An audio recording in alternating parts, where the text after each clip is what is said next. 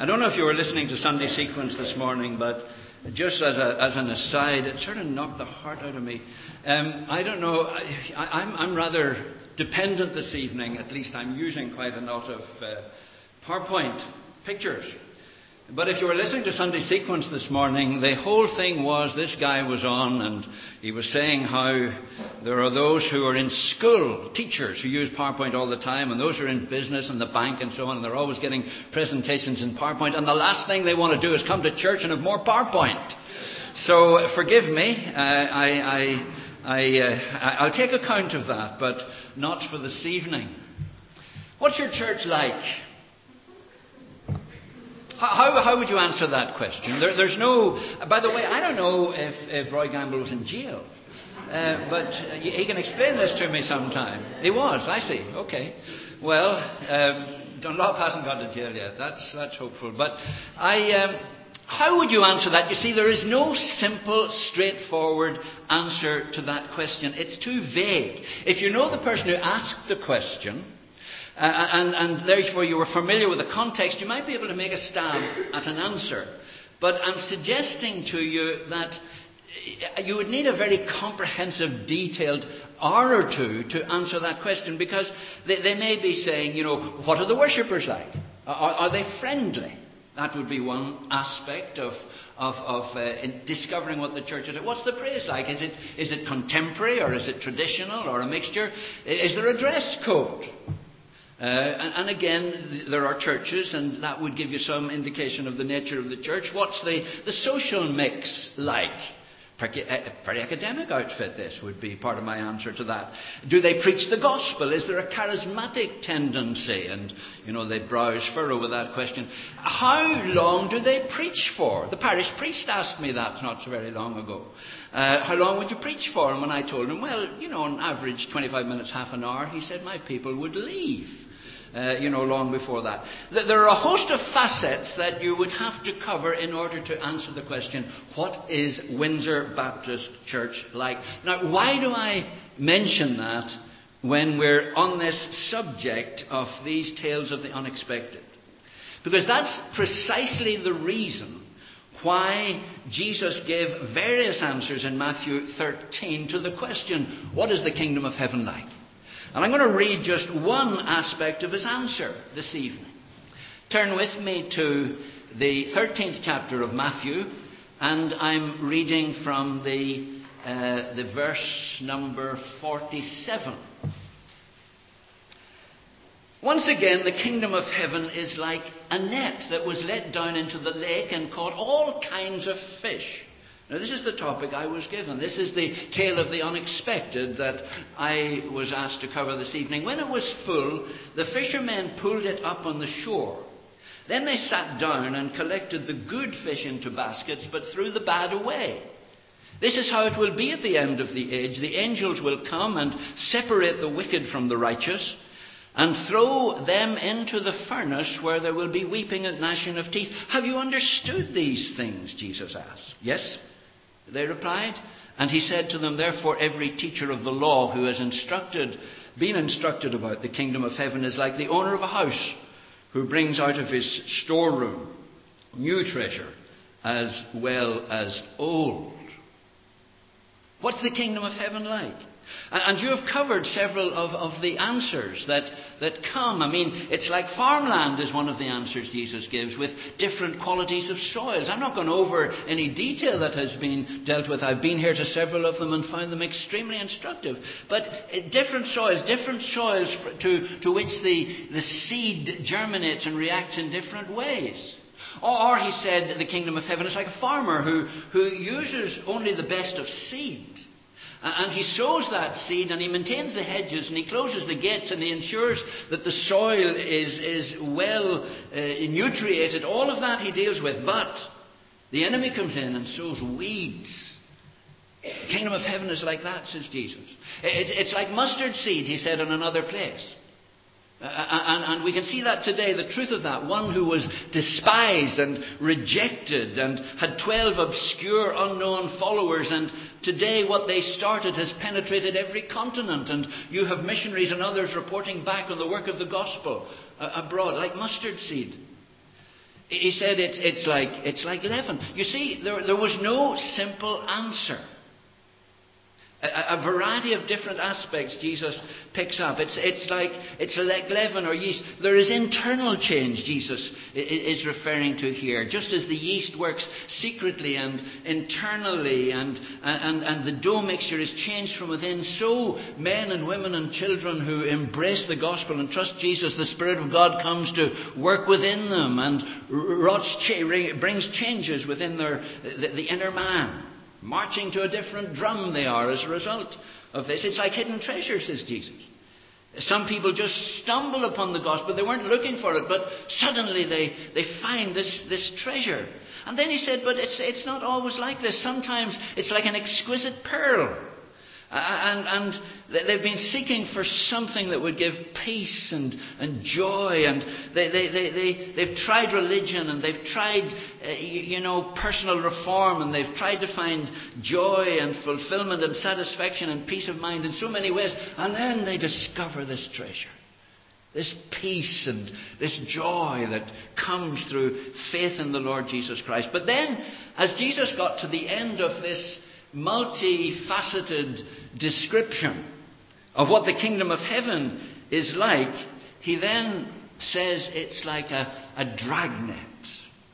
Now, I, I, listened carefully to Roy's announcement there, and he's absolutely right. Two of these reporting backs, and there have been three now, I, I was at, and, and, they really were exciting as young people were reporting back on what they've been doing over the summer months. The reason I wasn't there on Wednesday was I, I, I got the opportunity to go and hear Desi Maxwell on the, the. He was speaking about the land that Jesus lived in in the times of Jesus. And, and, he mentioned this whole situation in the northwest corner of the Sea of Galilee that is so full of fishing, uh, little fishing ports uh, uh, and where the, the, the, the allusion that Jesus makes so often to fishing is so pertinent to the, the, the way in which the people were thinking. In this particular chapter, the word that Jesus uses here for the net only appears once in Scripture. Only once. Now, I'm not a scholar of the biblical languages like some are, but the, the, the, word that's translated here, and I've checked this out, is the Greek word sagene, and I'm not trying to impress you. I just mention it because it's from this word that the, the idea of the seine net, S-E-I-N-E, it really is a derivation of that word, sagene, seine, comes from that, and it's this net which had little um, floats at the top, huge net, floats at the top and weights at the bottom, and they would spread it out and then drag it towards the shore. And as they dragged it towards the shore, it would catch a large number of fish. And only once. It, it was used in Galilee. There were other forms of fishing, but the sagene, the, the seine net, was one of the means. And Jesus uses this particular picture of the dragnet to illustrate aspects of the kingdom of heaven. Now, now this, this picture, it, there are interesting implications. And I mention them. In other words, this is not the time to be selective. This is, it's not our business, that's God's business. Our business is to cast the net. We're not free to be choosy. Some fishermen go after trout or salmon or, or, or, perch. I know very little about fishing, but uh, we have a friend in, in, in Ballynahinch, and I know Tommy would sit on the bank and he would study the fish and he would study the flies, and then he would make a fly that would be very similar to the flies that the fish are going for. And he would put that onto the hook and he would cast, and Tommy's very successful. But he's going after particular fish and he's watching exactly how they respond. And there may be situations where our evangelism uh, may be targeted very specifically. But here in this parable, there is a strong biblical argument for throwing out the net, catching all manner of fish, uh, and, and letting the ultimate results become evident in eternity. There is the need, and it's implied in the, in, the, in the whole culture of the fishing community, there is the need to keep our nets in good repair. To be sure that, that, that, that we're using equipment for the gospel that is in good repair, that we need God's guidance on. We need to work in cooperation with other fishermen. This net couldn't be used by one individual. And indeed, when there was a large number of fish, you needed several at each end pulling in the seine net or the sagene. We need to stop fussing over the, the, the, particular design of floats and weights and our different casting techniques. We need to get on with fishing. This is all implicit in this.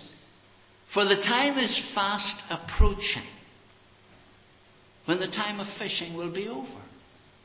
And, and you know, I, I, I find that within my own context, sometimes I, I lose sight of that. The urgency of reaching people with the gospel. The time for fishing will be over. And then Jesus, in this short parable, draws a very solemn conclusion. This is how it will be, he says, at the end of the age. Now, see the picture. Throw the net, the floats, the weights, the drawing into the shore, the great quantity of fish that are caught in the nets. Uh, uh, and, and, Jesus says, This is how it will be at the end of the age. And this pertains to the practice of the fishermen on the Sea of Galilee when they pulled the fish caught in the dragnet onto the shore. Only then did the sorting begin. Do, do we think that way? Only then did the sorting begin. They knew the fish that were suitable for the table and for the market, and those were collected in baskets. The rest were discarded, thrown away. Thrown away. There's a pretty horrific dimension to this parable. And we're not free to pick and choose in our interpretation of Scripture. We've got to face this. I, I, I, have to become a slave to the Scriptures and preach what's here, whether I find it comfortable or not. And the analogy places us, everyone in this church, in one of three possible positions. Out there in the sea, uninfluenced by the nets. Or else, caught in the net, but not really part of the true harvest or else in the net and part of the eternal harvest of God. We're, we're, we dare not leave this question unresolved. I ask you really, before God, examine yourself. There are only three possibilities, I suggest, and I know in the final analysis there will only be two. But the parable here indicates that there are three. In the end, there will only be those who are saved and those who are lost. But that ultimate and irreversible decision is for God to determine. In the meantime, I ask you to consider where I am. You see, if we look at Scripture, we find this. There are the nations, there's the nation of Israel, and there's the true Israel of God. Find the three are there. There's the fish in the sea, there are the rejected fish that were in the net, and there's the fish that are suitable for market. There's the world there's the visible church, and there's the true church of the Lord Jesus Christ. The, the, the, these divisions are indicated. There are unbelievers. There are God-fearers. The Corneliuses of this world. Man who had not come to saving faith in Jesus, but God recognized his interest in the things of God. A man who was devout, who actually brings some respect from God in the way he's dealt with, hasn't yet come to saving faith. There are unbelievers, there are God-fearers, there are disciples of Jesus. And I ask you honestly, where are you tonight? Where are you with regard to the. If you have thus far in your life fail to respond positively to the message of the love of God in Jesus Christ, then in the terms of this parable, you're still out there in the open sea. You with me? You're not either in the net, which is the kingdom of God that God has blessed, and, and you're not part of the truth. You're just as yet the things of God are just of general interest. That's a possibility. And there are people out there tonight, lovely people, people that we owe it to to share the gospel with, but they're not even in the net. They're right outside. And then there, there are those, and by the way, you can, you can become quite skillful at avoiding the net. Even when it's cast. I can remember as a young boy being brought up in a Christian home and I had acquired honestly considerable skill at ducking out of the net. Sat in church many a time, the gospel was being preached, but I somehow managed to duck and keep out of it. Even letting on that I had acquired salvation, that I was trusting Jesus. You can become hardened against any sense of loss or danger. And I plead with you and I do a reappraisal.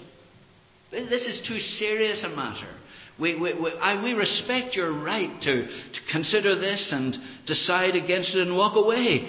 But oh, I beg you, think seriously of the things of God and the claims of the Lord Jesus Christ in your life. And maybe you are in the net and you're, you're part of the Christian scene and you quite like it. You've made some sort of a response to the message of God and His love in the Lord Jesus. And to all intents and purposes, everybody thinks that you really are a Christian. You're in there with other Christians, but deep down, you're uncomfortable. You know that the, the real ultimate deliverance of your life over to God has never taken place. You see the other fish outside the net, and somehow you like the look of their freedom. It's very attractive. And you'd like to be one of them, but you know too much. And you're, you're, you're caught in this in between situation, you're restless, you're unfulfilled, maybe even a little disillusioned. Could it be that you're in the net, but you're not really part of the, the true kingdom? It's, it's, it's possible. You're, you're not happy in the net, and yet you'll never be at peace out there again. You want to run with the hare and chase with the hounds. You're trying to have it both ways.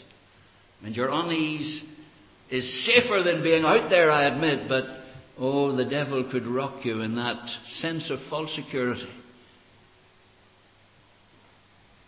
And he whispers to you, it's okay. It's okay. I can honestly say I speak this from experience because for a long time the devil whispered in my teenage years, you can play it both ways, Haddon. You can have it both ways. You, you, you, you, you, can, you can have your little bit of religion, but don't take it too far. And there are passages of Scripture that scare the life out of me, that justify the way I'm preaching this evening. Not everyone who says to me, Lord, Lord, will enter the kingdom of heaven. Only those who do the will of my Father. Many will say to me in that day, Lord, did we not prophesy in your name? In your name drive out demons, in your name perform many miracles. And then I will say to them plainly, I never knew you. Jesus Christ who is full of grace and truth, who wept over Jerusalem when he saw that they had missed their great opportunity, who broke his heart. He's the one who said, This is how it will be in the end of the age. This isn't some preacher endeavouring to generate some emotion in a service this evening. I promise you that. This is the Word of God. This is how it will be in the end of the age. The inevitable day of separation will come. The artificial three way division that is apparent in this parable will become irrevocably two ways. And God forbid that any who are under the sound of my voice would find that depart from me. The angels will come and separate the wicked from the righteous. Don't misunderstand that. My wickedness, God knows all about. The only righteousness that I can claim is the righteousness that I receive through Christ. Apart from Him, our wickedness persists. But in Christ, I move from the wicked to the righteous. Not for any good in me, but from what I found in Jesus. Even making every conceivable allowance for the graphic pictorial language of this parable, Jesus leaves no doubt that the consequences of getting this wrong are absolutely awful. We've got to learn not to trifle with God. We've got to learn to weep again over neighbours and friends and relatives who don't know Jesus. Because there is no plan B, there is no other way, there is no other name under heaven. Get this wrong and you lose everything. And then Jesus turns to the disciples, having said this and taught this. Have you understood all these things? And, and the disciples said, Yes. And Jesus then reminds them of their huge responsibility in all of this. You see, this parable has strong words for every one of us here this evening. Whether you're still outside the net, whether you're in the net and haven't yet come to true faith, true saving faith in Jesus, or whether you're in the net and have. And I suspect that's true for most who are here this evening. But, but it doesn't leave this parable and this teaching as something that's irrelevant to us. Have you understood these things, said Jesus, to his disciples? And if you and I have truly committed our lives to Jesus this evening, then he holds me, he holds you responsible for the treasure to which we've been entrusted. Like the owner of a house, he says, who brings out of his storeroom new treasures as well as old. Have you ever thought of yourself in terms of the way Jesus speaks here? If we have come to know Jesus as Saviour and Lord, we are immensely rich, but we are not free to enjoy our riches among ourselves. We've got to bring the treasure out of the storeroom. We've got to bring this treasure out of the storeroom, Jesus says. You know, there are verses in Scripture just like that verse I quoted from Matthew 7 a moment ago, which, which scare me to bits. One such verse I was reading recently from Isaiah 63:10, speaking of the people of God, the children of God, they rebelled and grieved his Holy Spirit, so he turned and became their enemy and he himself fought against them. I remember in this church before speaking of how quick we are to select the comforting verses of Scripture and apply those. If God be for us, who can be against us? Wonderful. Love that sort of promise. Plans to prosper you and not to harm you. I, I don't want to take any of this away from Scripture. It's there, it's wonderful. But let's not take God for granted. God's blessing is conditional. Your salvation may not be under threat when you're careless if you've truly trusted Jesus, but oh, that fulfillment, that blessing, that joy in the Lord. Where are you this evening? Where are you this evening? Outside the net altogether, you've managed to duck it so far. In the net, but you know, I really have never truly committed my life to Jesus. Or a child of God repentant, trusting Him, conscious of the fact that you regularly make a mess of it and you've got to go and say, Father, forgive me. And He helps you back onto your feet and you move on. And that's the nature of normal Christian living because if we say we have no sin, we deceive ourselves and the truth is not in us, but we're learning not to trifle with God. I'll tell you if there's something in my later years that I'm discovering is I love my God. I treasure what He's done for me in Christ, but I fear Him. I don't want to trifle with Him. The consequences of failing to acknowledge His Lordship over my life is something that scares me. I'll not lose my salvation, but it's possible to lose all that power and sense of fellowship with God and our testimony, and the devil wants to rob you of that this evening if you're in Christ. Don't trifle with his claims. I close with this. You're his by creation. He made you. You're his by redemption. He bought you. You're his by conquest. He defeated sin and death and hell for you. And you're his by devotion. He loves you. Can we do any less than give him our all? And stop compromising and really go all out for Jesus. I don't have an awful lot of time left in this world. Now, I'm not trying to be melodramatic, but I'm getting on. I would love what time I have to count for Jesus, wouldn't you? Wouldn't you? You're His by creation, He made you. You're His by redemption, He bought you. You're His by conquest. He fought hell and sin and wickedness to win you. And you're His by devotion, He loves you. Reinforce these truths, Lord. Take from our minds anything that has just been the casual views of Haddon Wilson. But Spirit of the living God, take us on to deeper devotion for Jesus. Give us a passion for souls and a concern for those who love us, those whose lives are contingent upon ours, who, if they're going to meet Jesus, they're going to meet him in us and through us. Send us out to live for him, we pray.